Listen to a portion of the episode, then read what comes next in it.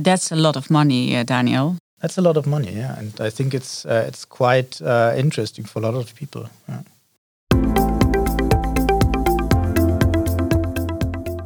Hello, and welcome to the second edition of the Brightlands Materials Center podcast series, Sharing Sustainable Innovations.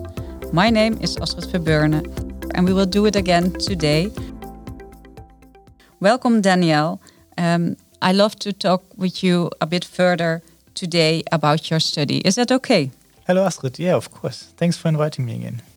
Can you tell us a bit more about your studies and how uh, what your approach was? What was the simulation regarding the smart window and its development? What was the simulation you uh, you did? Yeah, sure, of course. I love to tell you about that. So it was actually that uh, during our development, um, we wanted to get a bit of a feeling on uh, how good our our thermochromic coating performs in comparison to other energy efficient glazings which are on the market. Can imagine, yes. Um, we also wanted to know, yeah, what kind of energy savings we can achieve uh, in what regions. So if it's most beneficial in, in a hot climate, in a cold climate, or maybe here in the Netherlands. Mm -hmm. So that's when we actually looked into building energy simulations um, where you can calculate uh, energy consumption of, of buildings over a year in, in different locations.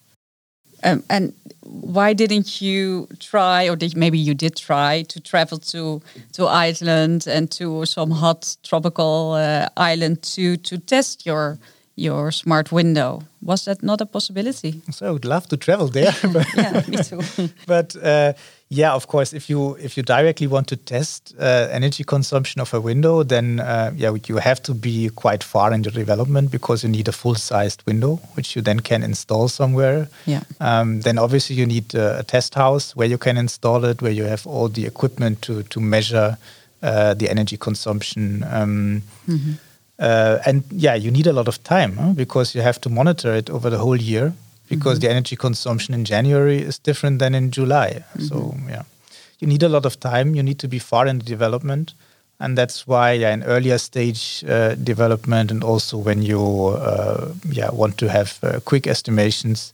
These kind of simulations are, are commonly used.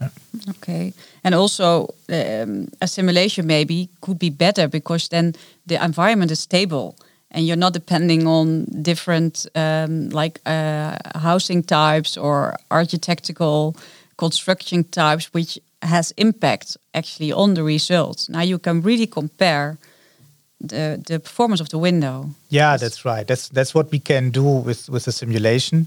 What yeah, as you said, in in real environment you cannot really do. So if you compare now ten different locations in the simulation, we can always use the same building uh, with the same size, made up of the same materials, where the only thing which uh, which is different is is the window, and then you really can uh, Focus, can see yeah. the impact yeah, of yeah. the window itself. Okay, and I'm curious, what type of building did you choose to simulate then? Yeah, obviously we had some discussions on on what type of building to choose, but. Uh, since it's this is also different in different locations, huh? um, what is what is common? Um, but therefore we chose for a, for a freestanding residential building uh, of 172 square meter living space uh, with a five person household.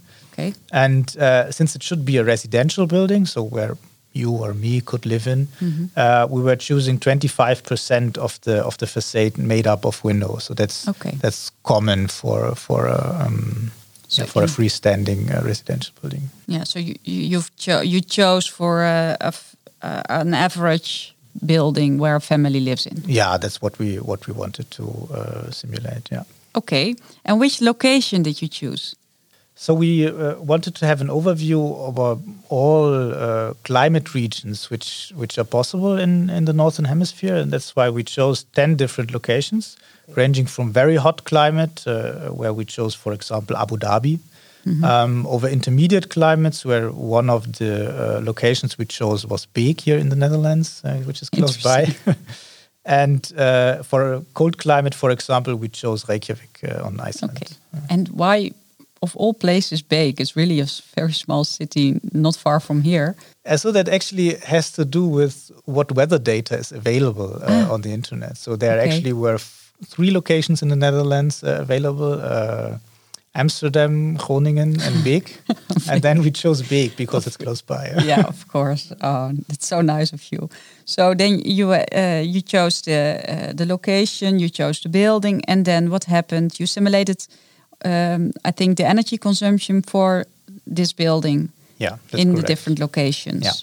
And first off, we started to simulate the energy consumption when the building was equipped with the standard uh, clear glass. So this was then as a reference where we could compare all the uh, energy efficient glazing systems uh, to.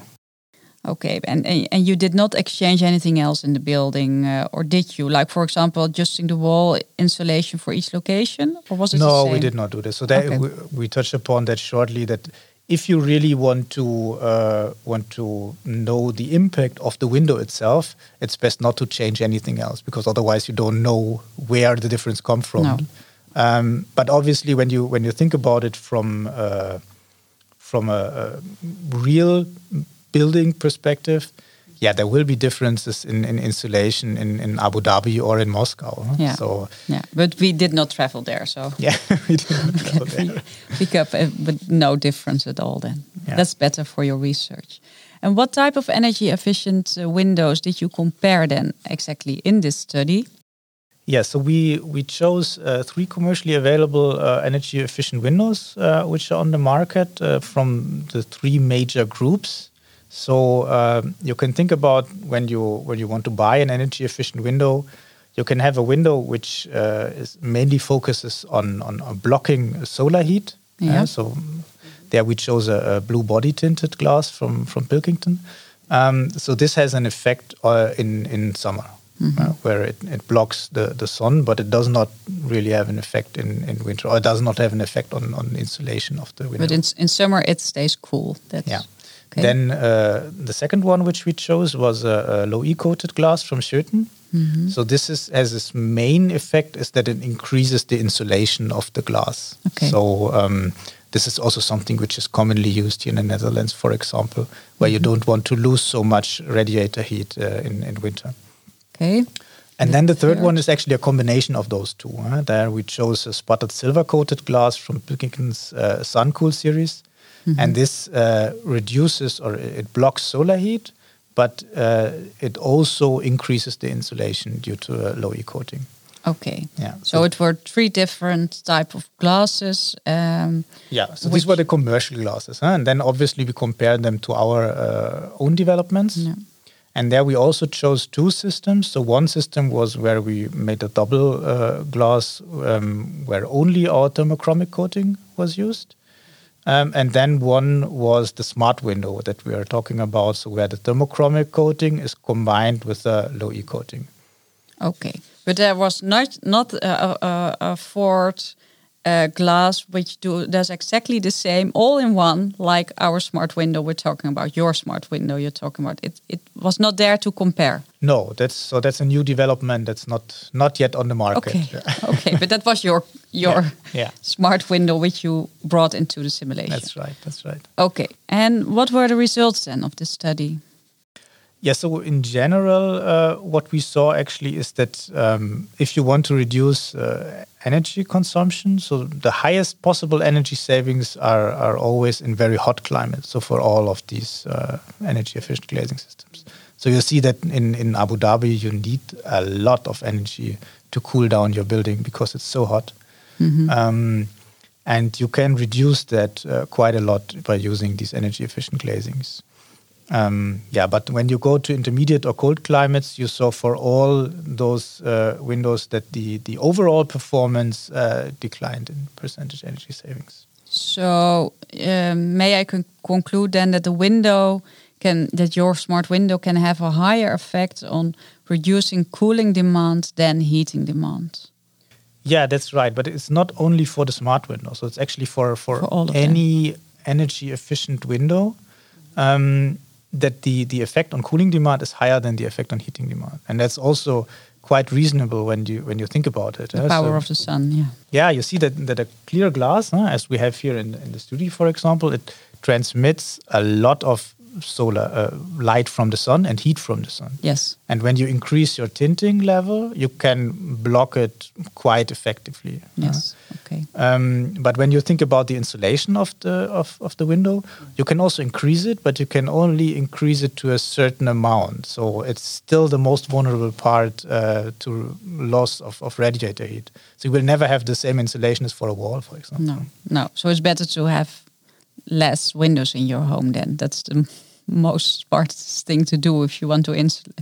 Yeah, yeah. Better. So from from an energy perspective, that's actually uh, what you should do huh? if you okay. want to have uh, the best insulation. Um, reduce the number of windows. okay. But yeah, you also want to have the comfort factor. Yeah. So you you want to have the the uh, the natural light. You want to have the the heat of the sun also on your skin. Is it's much much more pleasant than radiator heat. So that's the challenge in the in the building uh, uh, for building companies to find a balance there between the energy demand and the comfort. Yeah, that's right. And there definitely you can do a lot on uh, on, on how you design the building itself. Mm -hmm.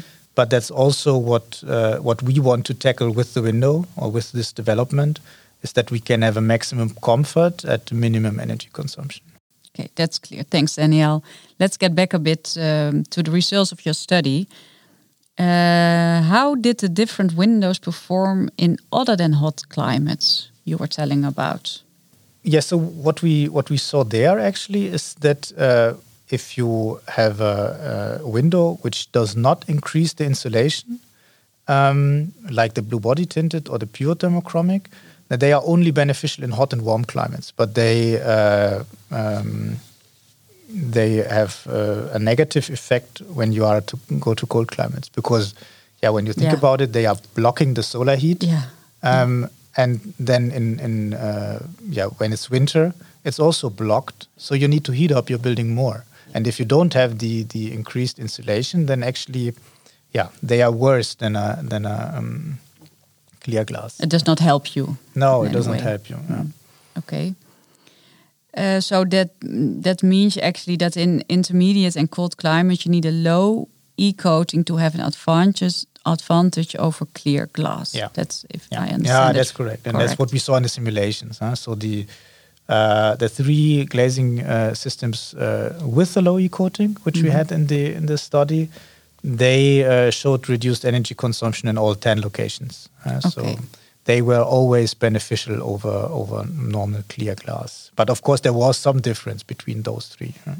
And what, what what was it? What were the differences? Um, yeah, so there were several differences. So, um, for example, one one of the glazing types, the low E coating, mm -hmm. um, this has had very uh, um, steady performance or very steady energy savings in, mm -hmm. in all mm-hmm. climates. It had a bit better performance in hot climates than in cold climates, but it was always yeah, around 20% energy savings, which you could reach with, with this um, window.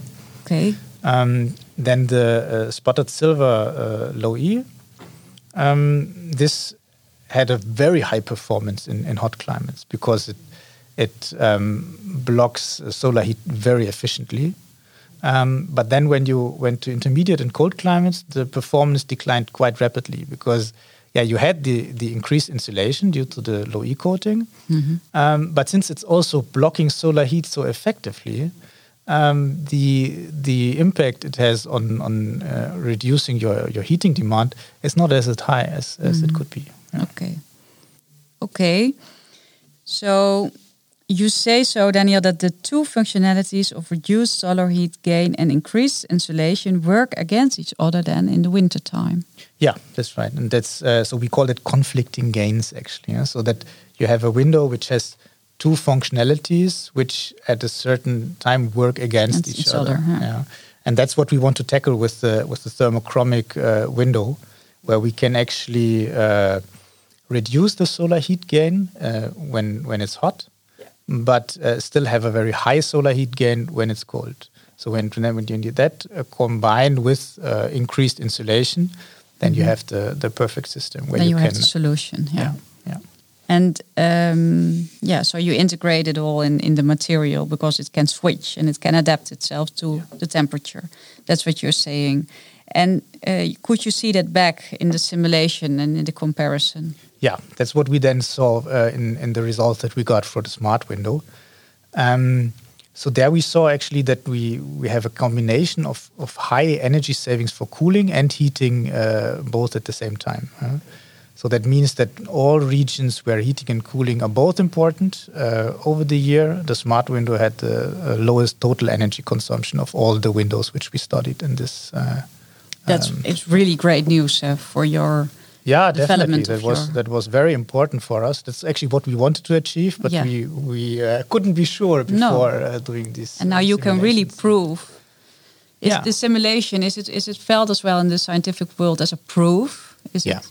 Okay. Yeah. So, this, uh, so you can also uh, in the scientific world there are a lot of these simulations, and it's yeah. also shown that they can quite accurately uh, depict uh, real situations. Mm -hmm. um, so yeah, if now due to these simulations, we can really say that in, in intermediate climates, for mm -hmm. example, here in the Netherlands, our smart window um, is is the best performing energy efficient window. yeah. yeah and and and you know why now and you can yeah. explain that yeah okay yeah, that's right so you really can give a good advice and now um, so a lot of different regions where you can use your smart window uh, and where it's most beneficial now we know mm. um, for the Netherlands, uh, you also calculated uh, uh, costs and the CO2 emission savings, did you? Yeah, that's right. That's right. So for for the Netherlands, with the smart window, we calculated uh, yearly energy savings of up to 22%. And uh, using this in combination with the average uh, cost for electricity and gas that we have here in the Netherlands, we could also calculate uh, how much money uh, a household uh, which is living in such a freestanding building can save per year.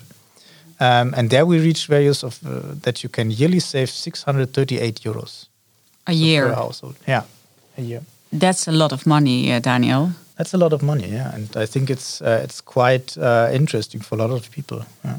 But uh, how accurate are these estimations? Can you say something about that? Yeah, so this this number obviously is uh, is for this type of building. So if you are living in, in another building, uh, not in a freestanding building maybe, but in a, in a duplex house, mm -hmm. um, if your building is smaller or bigger, or if you're living in an apartment, then obviously your your savings will be different. Mm-hmm. Um, a bit less, probably.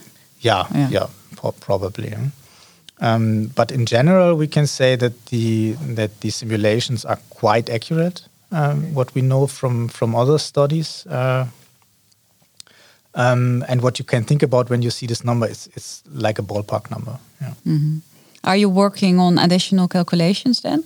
Yeah, that's what we're doing at the moment. So since we are located in the Netherlands, we also want to, um, yeah, investigate the situation here a bit more in detail. Mm-hmm. Um, what you can see here, for example, is that a lot of houses are, are duplex houses or terrace houses, huh? so mm-hmm. where more houses are attached uh, to each other. This is more than 60% of, of houses in the Netherlands are like this. Rijtjeshuizen. Rijtjeshuizen. Rijtjeshuizen. in Dutch, yeah. That's right.